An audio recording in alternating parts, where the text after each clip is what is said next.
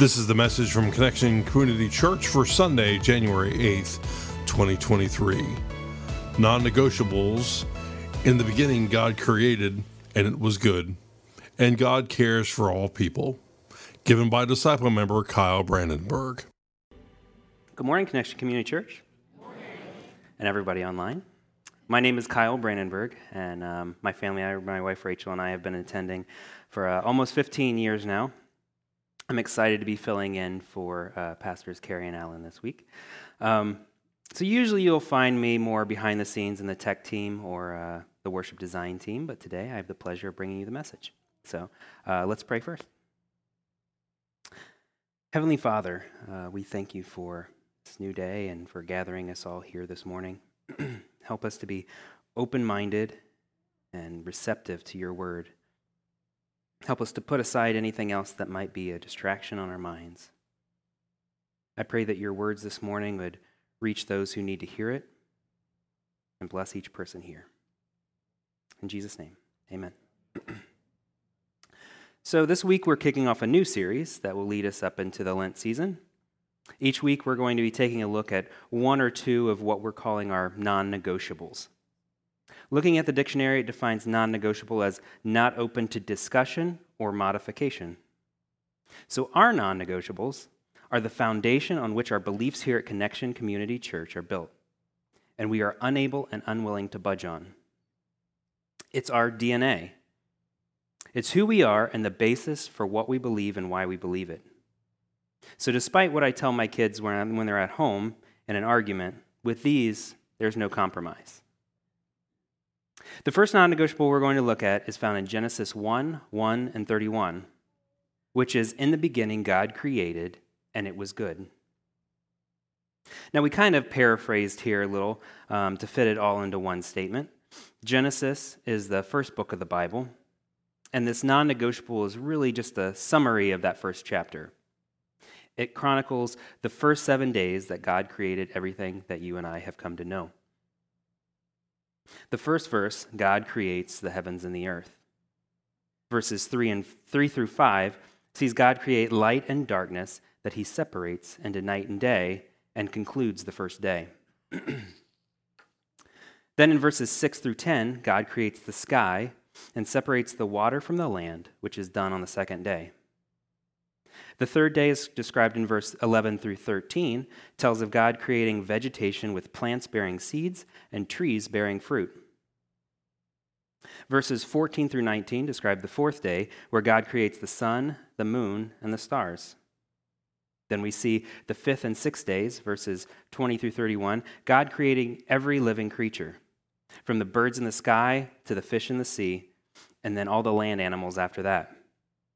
Then we come into picture as God creates mankind in his own image. God created everything, and then he rested on the seventh day. So, as we look at this first verse of Genesis, there are two main Hebrew words that are used to describe God's actions. The first is bara, which translates to to create. It's often used to describe something that was created from nothing. The other word is asa, which means to make, and usually suggests that pre existing materials were used in the process. While there's some interchanging with these words, when bara is used, God is always the subject. God bara the heavens and the earth, created from nothing. This is an important aspect of creation. By using bara, it suggests that the heavens and earth were created by God from nothing. It's not a situation where planets collided and the earth appeared. It's not something was there and then it was modified and then it became the heavens and the earth. God created it all from nothing. Nothing. So, for those of you who don't know, I'm a designer. I'm an industrial designer by degree, which means that I design everyday products. I currently work for a company that designs air fresheners and fragrance products but between my professional work and school, I've designed anything from, you know, a basic bottle to an iPod case to a complex car interior. I do some graphic work and packaging design as well, which is mostly self taught, but I love it the same. The reason that I'm telling you this is because no matter what I'm working on, Every project always starts in the same place nothing. A plain white sheet of paper, blank, nothing. There's nothing more intimidating than a deadline in a blank sheet of paper. Isn't that right, Barry? However, most of what I work on is a saw in my everyday life. Everything that I design is based upon shapes, colors, materials, si- styles, experiences that I've experienced in the past. Everything that I do in my everyday job is a saw or making things from pre existing materials. No matter how original I think my idea might be, I'm not creating from nothing. This is all to say how powerful, how awesome, how amazing our God is for creating, for baraying everything that we know. Even as a creative person, I often find it hard to fathom some of the intricate details of nature. For example, the Earth's axial tilt is about 23.5 degrees. And as it rotates, the sun shines at different latitudes at different angles throughout the year, which basically causes seasons. If our Earth rotated perfectly upright, the sun would shine at the same spot and it would eliminate all those seasons. Or what about the fact that the Earth spins at 1,037 miles an hour? However, if we increase that just a little bit, there could be serious impacts on our life, ranging from increased earthquakes, tsunamis, shortening of the length of day, which it gets dark at 4:30 right now. I don't think anybody wants that. God created this perfect, ideal situation for us to survive and thrive on this planet. It's crazy. He created you and me and this building and this family of connection from nothing. He had this image and formed it all from nothing. And as a side note, a few years back, Louis Giglio had this awesome message about the human body and this substance called laminin, um, if you've seen it, it's awesome. If you haven't seen it, make sure you look it up when you get home. I can't do it justice, and uh, it's, it's really cool stuff. So, creation is a huge basis for our Christian beliefs.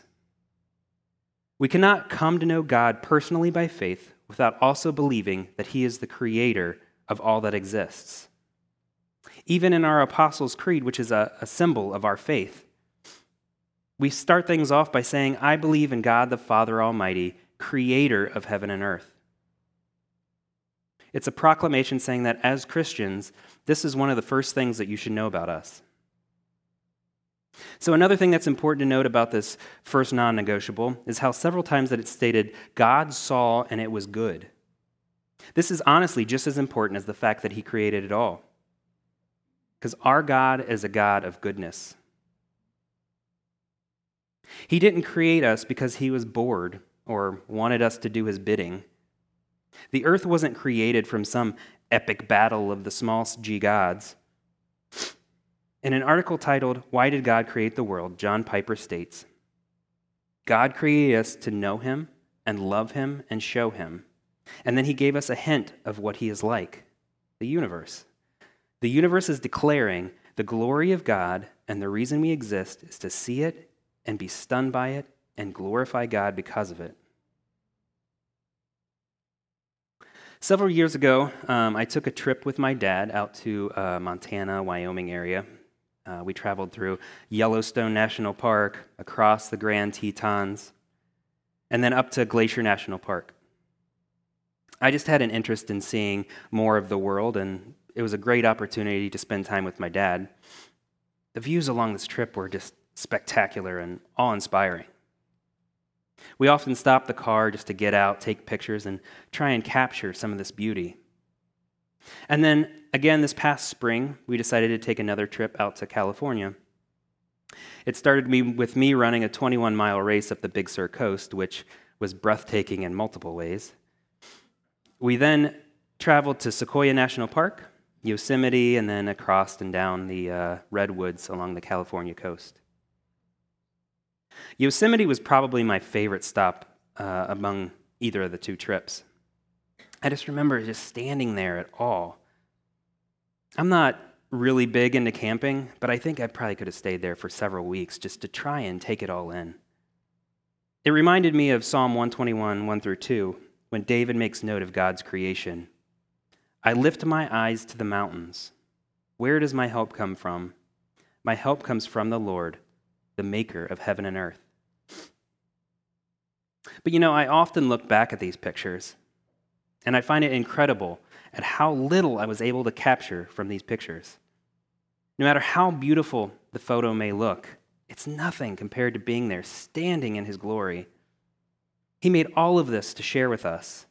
And if you ever get a chance to experience any of these places, and I imagine many of you have traveled to places that I would love to see that I haven't seen yet, but take the chance. It's awesome. And I don't know how you can look at these places and just not agree that it, what God created was good. At the end of Genesis 1, it's detailed how God created man. Then God said, Let us make mankind in our image, in our likeness, so that they may rule over the fish in the sea and the birds in the sky, over the livestock and all the wild animals, and over all the creatures that move around the ground. So God created mankind in his own image. In the image of God, he created them. Male and female, he created them. God blessed them and said to them, Be fruitful and increase in number, fill the earth and subdue it, rule over the fish in the sea and the birds in the sky, over every living creature that moves in the ground. God created us, all of us. And this leads me into our second non negotiable God cares for all people. The fact that God created us just shows how important we are to Him. He made us in His image for His glory. When you look at yourself in the mirror, you're seeing God's image. And when you look around at each person in this room, you are seeing God's image. No matter how unique or different each person is, it's all God's image for His glory. And the fact is, while we can look at some of these photos that I showed you, and we can see like how beautiful they are, and we can see God's image in them, how often is it hard to find that same image of God with those that we interact with every day? All of us are very good at picking and choosing who we, who we are kind, show kindness to. God cares for everyone, and it's up to us to be a reflection of his love, even to those who we find maybe challenging. But 2 Peter 3 9 states, The Lord is not slow in keeping his promise, as some understand slowness but instead he is patient with you, not wanting anyone to perish, but everyone to come to repentance. Despite the fact that I'm standing up here talking to you today, or the fact that you may see me making a fool of myself on the annual tech team videos, I'm actually a massive introvert. I'm much more comfortable sitting in the corner, not talking to anyone, than trying to make conversation with any, anybody in like a large group. And small talk might as well be my kryptonite. It's taken a lot over the years to break out of my shell and try and be more interactive and an outward leader. The fact is, we interact with people every day. We encounter people in our homes, schools, work, grocery store, gas stations, large crowded events. How often are we acknowledging those people versus lowering our head and proceeding about our business? In fact, we often don't even make eye contact, and only open our mouths if they've done something to make us mad. How can we be a reflection of God if we can't even acknowledge those around us? Paul tells us in 2 Corinthians 5 16 through 17 to not regard others according to the flesh, but instead regard them as we regard Christ. Now, obviously, this is easier said than done, but this starts when we can stop letting the earthly concerns get in our way and start thinking like Jesus. We need to stop letting those daily tasks, and those selfish interests, cloud our judgment. We tend to push others aside to achieve these tasks and only get to the compassion when it's convenient to us. In an article from crosswalk.com, T.M. Moore states if we're able to regard others as we regard Christ, we must see them as beings open to His grace, and we must learn to see ourselves and live our lives as His chosen, redeemed, empowered servants who think more highly of our others than ourselves. So, in my previous job, many, many years ago, um, I designed cases for Apple products. Um, it was uh, mostly iPod cases and laptop bags at the time. And each year, my company would travel out to Macworld in San Francisco, uh, which is basically where Steve Jobs would unveil like the latest technology that they were um, making for that year. And we would set up a trade show booth and display our products and try and sell to uh, vendors and customers. And since we were a small company, all the employees went, and we got to act as salespeople and try and draw people in. And I remember one particular time in one of these Mac worlds, my boss brought me a friend who had an idea for a new case that he wanted to share with me. So, one thing you should know about me that is I have a very active mind, and as somebody's telling me ideas, a lot of times I'll start to kind of build these ideas as they're talking. It's kind of like one of those cartoons where, you know, the bubble pops up and you can kind of see everything kind of happening right there. So his friend starts describing his idea, and I start assembling this iPod case in my mind, trying just to, you know, work through each detail. We talked maybe five minutes and then shook hands and cordially parted ways. Later, my boss came to me and said, So, what did you think of his idea? And I said, I think it's a great idea. He goes, Oh, well, he thought you hated it. I realized that maybe my creative working mind wasn't translating to a I like your idea face. I started realizing that there were some benefits to having some self awareness. So it's not only important that we're looking, starting to look at these people around us, but it's also just as important that we realize how we're communicating to those people we're talking to.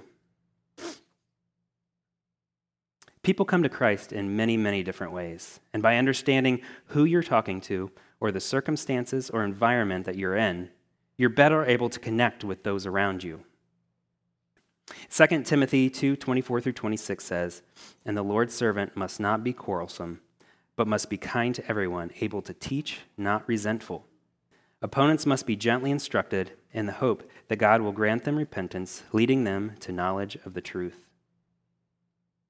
I think as Christians, we're not always good at self awareness. We're all sinners, and we all fall short of the glory of God. but Christians often get categorized as hypocrites, goody two shoes, because we have good intentions, but our actions may come across the wrong way. So while my good idea face is always a work in progress, I also work hard on trying to be genuine, authentic, compassionate, which hopefully allows me to be a better reflection of Christ. God cares for all people, which means we should care for all people. We can't be selective of who we love, and no one is beyond our love. During his ministry, Jesus preached to all types of people. He ministered to lame, blind, deaf, leprous, paralyzed, poor, and hurting. He continually rebuked religious leaders and welcomed those in need. In John 8, there's a story of Jesus in the temple. They brought a woman before him claiming she had been caught in the act of adultery. Instead of anger or persecution, he simply said, Let any one of you without sin be the first to throw a stone at her. As the crowd left one by one, Jesus said he didn't condemn her and for her to leave her life of sin. so I wanted to end on one of the most well-known verses of the Bible, John 3:16. For God so loved the world that he gave his one and only son that whoever believes in him shall not perish but have eternal life. And I want to highlight the word whoever. God gave his only son that whoever believes in him, not just those sitting in this room or watching at home, not just those that know him right now. God wants to know everyone. But if we continue over to the following verse in John 3:17, it says, "For God did not send his son to, to the world to condemn the world, but to save the world through him." God sent Jesus to save us. A gracious God in all his goodness not only created us in his image, but gave us a second chance through his son Jesus that we may know him and be saved. It sounds an awful lot like God cares quite a bit about us, all of us. So, now what? Well, each and every day, we're interacting with all kinds of people, and if you're truly a follower of Christ, there's a high probability that He has placed someone in your life that He has gently nudged towards you. What if you're His only plan for reaching that person? Will you casually continually pass with your head down, selfishly focused on your daily tasks? Or will you hear God's call and be a reflection of His grace? Jesus reminded us with his last words to make disciples wherever we go. God created everything out of his goodness, including us, and we are made in his image and made to worship him. It's too good not to share with everyone. And if God cares about everyone, so should we. And we believe that's a non negotiable. Let's pray. Father, we thank you for your goodness and for your love. We're so amazed by your, your creation and know that you're a true creator of it all. Please just open our eyes to the beauty around us each and every day. We're so thankful that you care for all of us and just want to know us more. We pray you help us see every person as your child and love them the way that you love us. As we leave this morning, help us to be more bold in sharing your love and declaring your glory, and give us discernment to know how you are leading us. All these things we pray in your name. Amen. Thank you for listening to the message from Connection Community Church. For more information and to find out more about our ministries, you can visit us on our website at justshowup.church.